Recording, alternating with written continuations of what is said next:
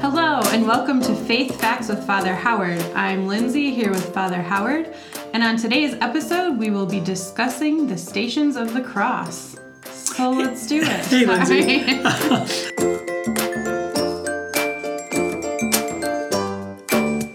this topic is is actually it's a it's a dear topic because it's it's probably one of the oldest and and very dear uh, parts of, of Lenten practice. Mm-hmm. Um, it has gone through a variety of, of transitions as far as the stations of the traditional stations of the cross, and then there were modern versions based on, on, on poverty and social justice issues. There were modern versions based on you know uh, more modern circumstances or situations one might find uh, where you have uh, the stations representing uh, the homelessness hunger. So it's it's been all over the board. But what what tends to happen is that after you have some of these and and they have spurts of, of, of popularity or notoriety is that a lot of times they go back to the original scriptural uh, versions or ones rooted in scripture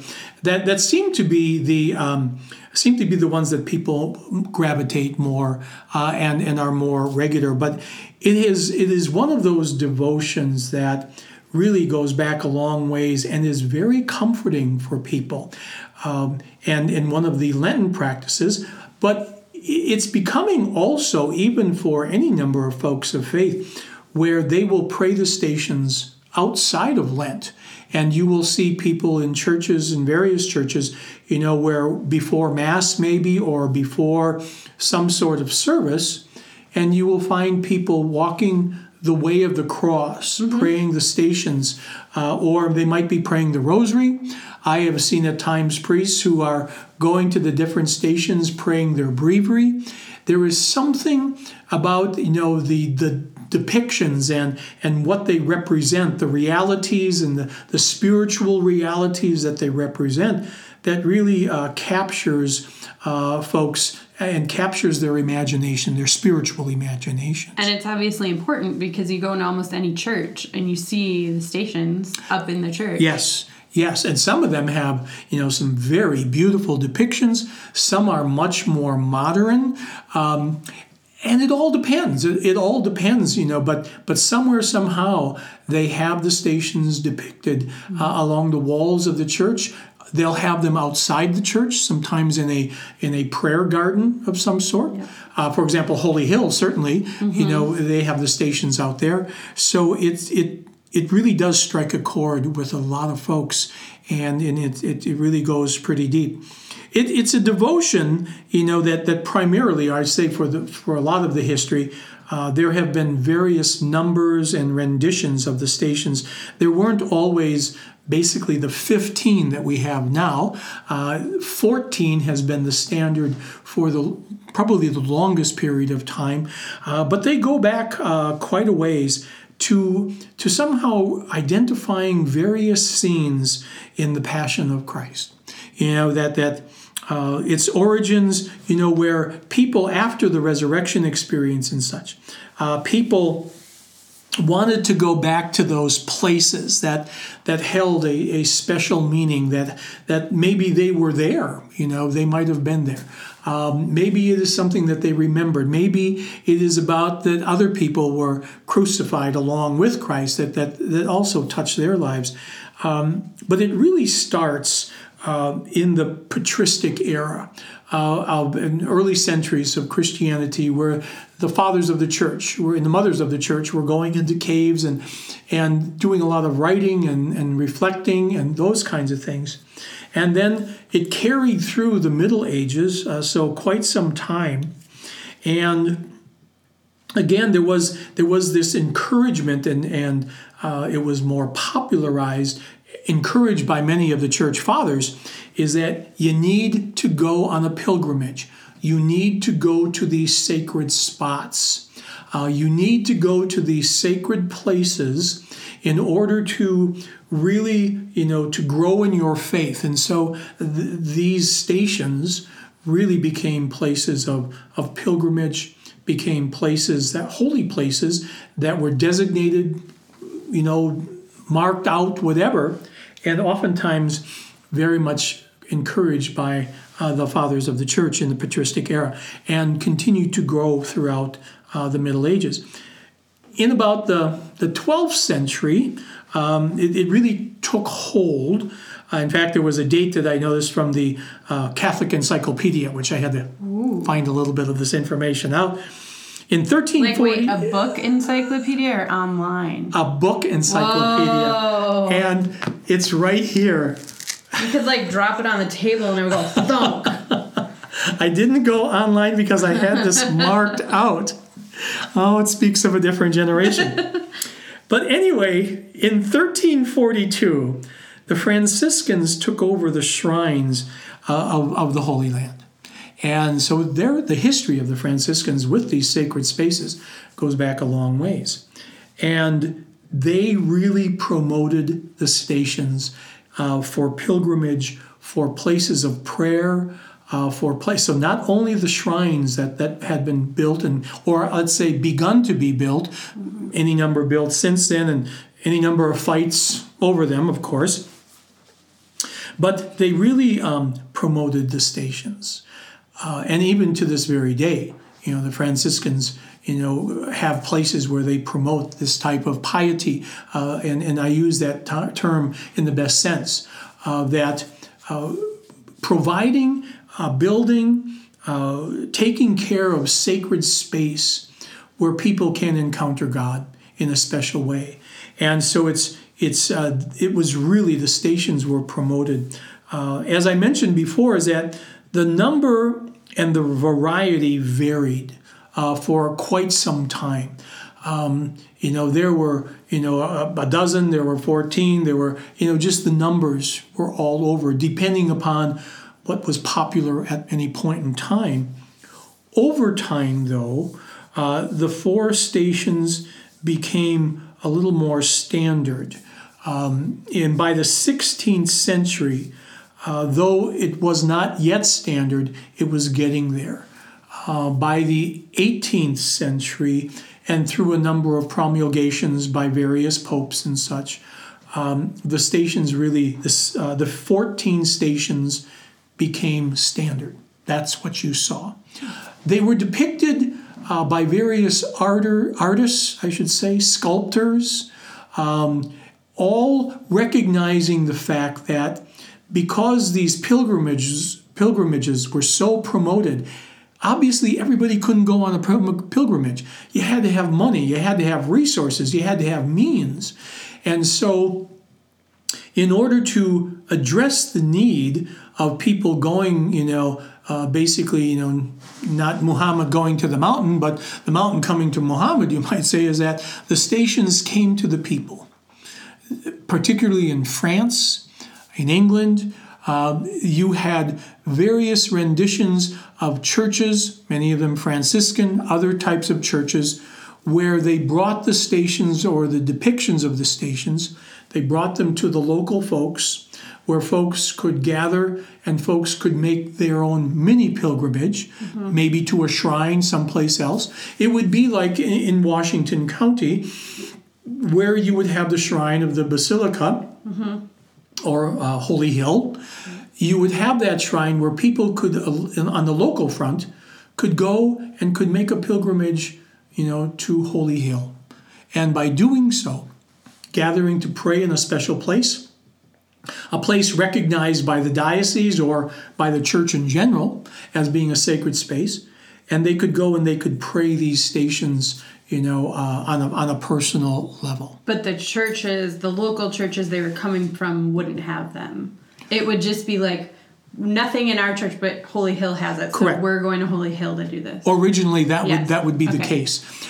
Over time, it became a standard. Uh, uh, piece, you might say, of, of, of the local churches mm-hmm. because the uh, because of the popularity of people praying these and, and because of the promotion of it uh, over a period of time, is that eventually more and more of the depictions became uh, part and parcel of each you know home parish because it was it was something demanded, and it's interesting because the church again you get a sense of how important these were is that the church itself might have been a very simple structure. But then you have these magnificent carvings, and sometimes they were purchased, you know, from overseas by famous artists. Sometimes they were purchased, you know, uh, in other states by very well-known artists. Uh, sometimes they were more of a local rendition. But you have a very simple church, and then you have these magnificent stations, you know, which says the building is not so much, but the stations. I mean, it, it's it's about people's piety and and what's important to them and and and, and what they focus on. Uh, you can see that in any number of churches, you know, in in different places, uh, of how most of everything is simple, but boy, those stations are very nice. Yeah, I love the stations at Holy Angels. I think They- they, are beautiful. They're gorgeous. They're absolutely gorgeous, and they they fit they fit the decor of the church. Somebody was when they built this church, uh, the one in uh, in the early 1900s. When they built the, the, the church that we have today, is that they really thought it through well. well, these aren't the original stations of the church. Where are they? Do you know? These, um, I think these came from somewhere in Green Bay. I think.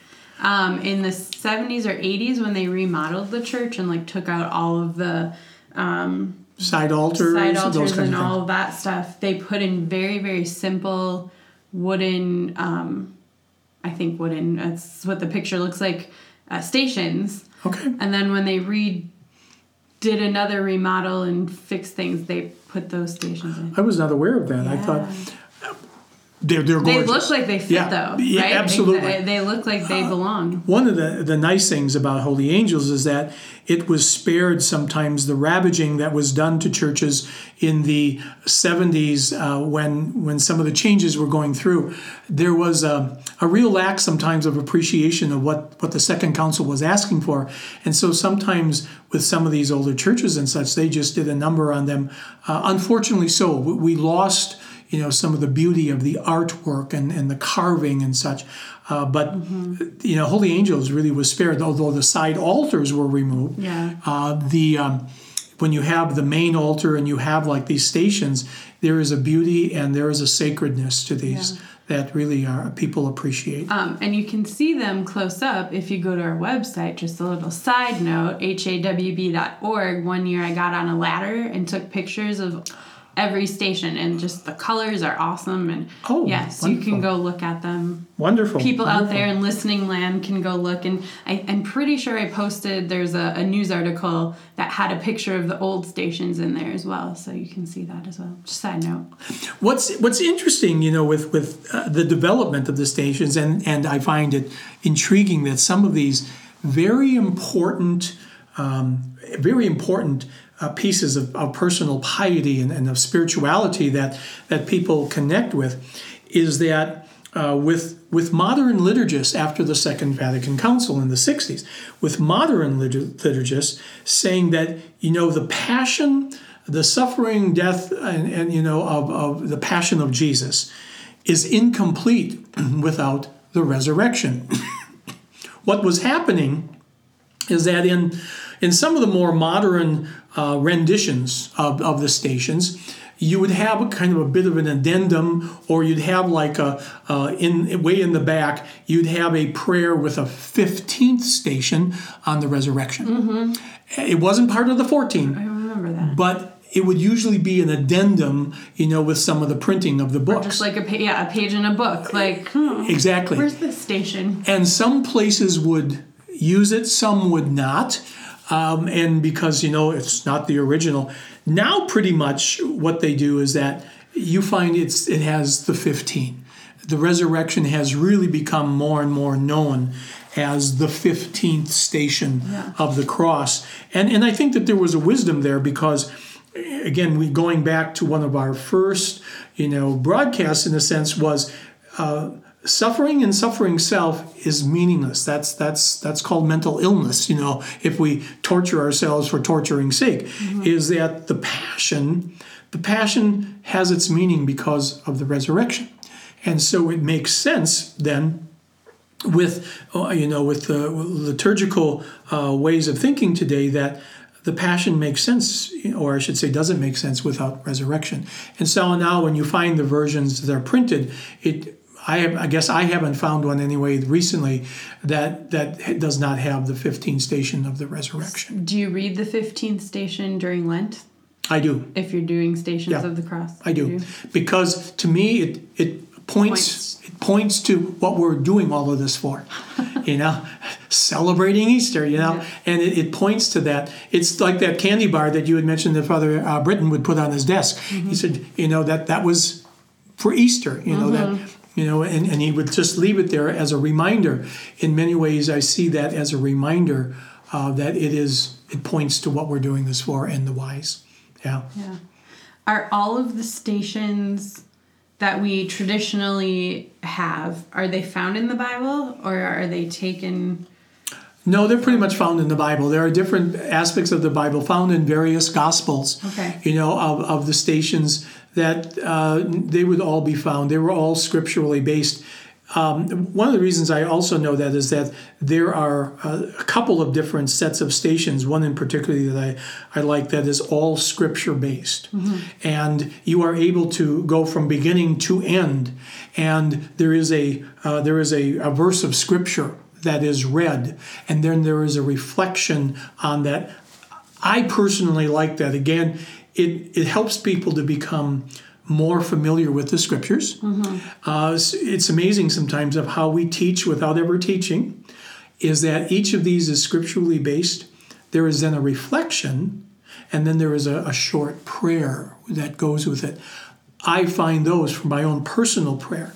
I find those to be particularly um, uh, yeah, particularly comforting, and and it helps my own prayer. Mm-hmm. Now there are a number that, like I said, have are more modern. Um, again, it's like anything.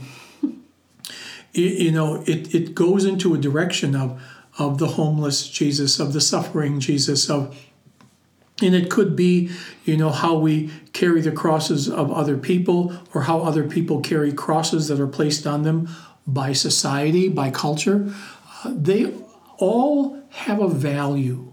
Some are a little are a little out there, but that's okay. But they all have a value because that's the beauty of it is that the passion and death and resurrection of Jesus is found still happening today and, and and it's when we're able to uh, to look at some of the lives of people like a Dorothy Day, for example, uh, Mother Teresa, uh, you know, people like that that in many ways are living. Uh, we're living these stations at any different points, number of points in their life. Is that the stations, I believe, when done well, they- they connect us with our own life, with our own suffering, uh, with our own sense of loss, with our own, you know, dying. We connect, we relate. I think that's, you know, when you even look at and you watch or when you go through the stations, these are, are real life things that happen to a human being. You know, and, and I think that it doesn't take a huge leap then to realize sometimes I suffer and sometimes I suffer unjustly and, and, and, and sometimes I have to go through death and sometimes I am falsely accused. Sometimes I am betrayed. And sometimes there are those unexpected Simons that come into our lives that carry the burden for me because I can't go on. That's one of the beauties is that when people are able to take that and they're able to connect it with their own life. One of the beauties of the stations. And I think that it's one of those things that are a popularity people can relate to. Mm-hmm. If people couldn't relate to it, it'll go it would go to the by. It would have been popular for a while. It'll be, you know, and then after a while it'll get lost except for a very few. When something is this popular, when something is is this major, you might say, that is not only relegated to like the season of Lent, um, then you begin to realize there's there's a value here that's certainly worthwhile looking at and and exploring more. Um, when you you were talking about how they people wanted you to go on pilgrimage to the Holy Yes. Land and do the stations, and um, I've never been there. What do you see? Have you done? Have you been there? I, I've been to the Holy Land a couple of times, and when you walk, I mean, part of it you're going through what is called the Old City, and and and what you do see at times there are shrines built on places, and obviously you have to use your imagination. You know that this was a much simpler time and a much more, much more rustic time, but part of it is just walking the old streets and seeing these old buildings, any number that probably were there originally, uh, or at least parts of them, the smells, the sights, the sounds, which are still very much, you know, whether the open market, people walking through the city, animals walking through the some of the streets. So you would have experienced some of that, a little bit of the spectacle of that.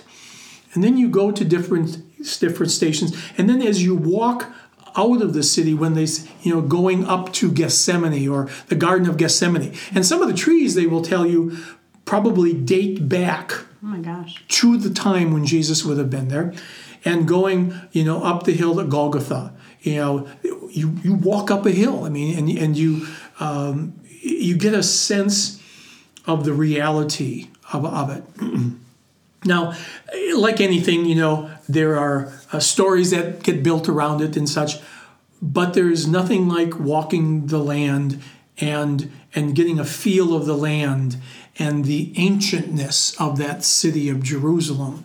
I mean, there's the new part too, mm-hmm. okay, but the ancient city, uh, what that would have been like of walking out and uh, going up, you know, and carrying a cross.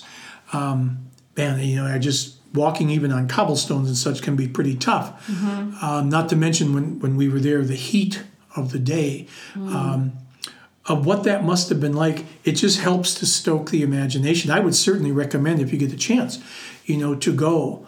Uh, because it is a place of pilgrimage and, and you're able to in any number of ways you're able to go into what an upper room would have been like what the garden, a sense of what the garden would have been like, mm-hmm. a sense of, of, of you know what what walking those streets would have been like, at least some of it, and and it it really does stir the spiritual imagination.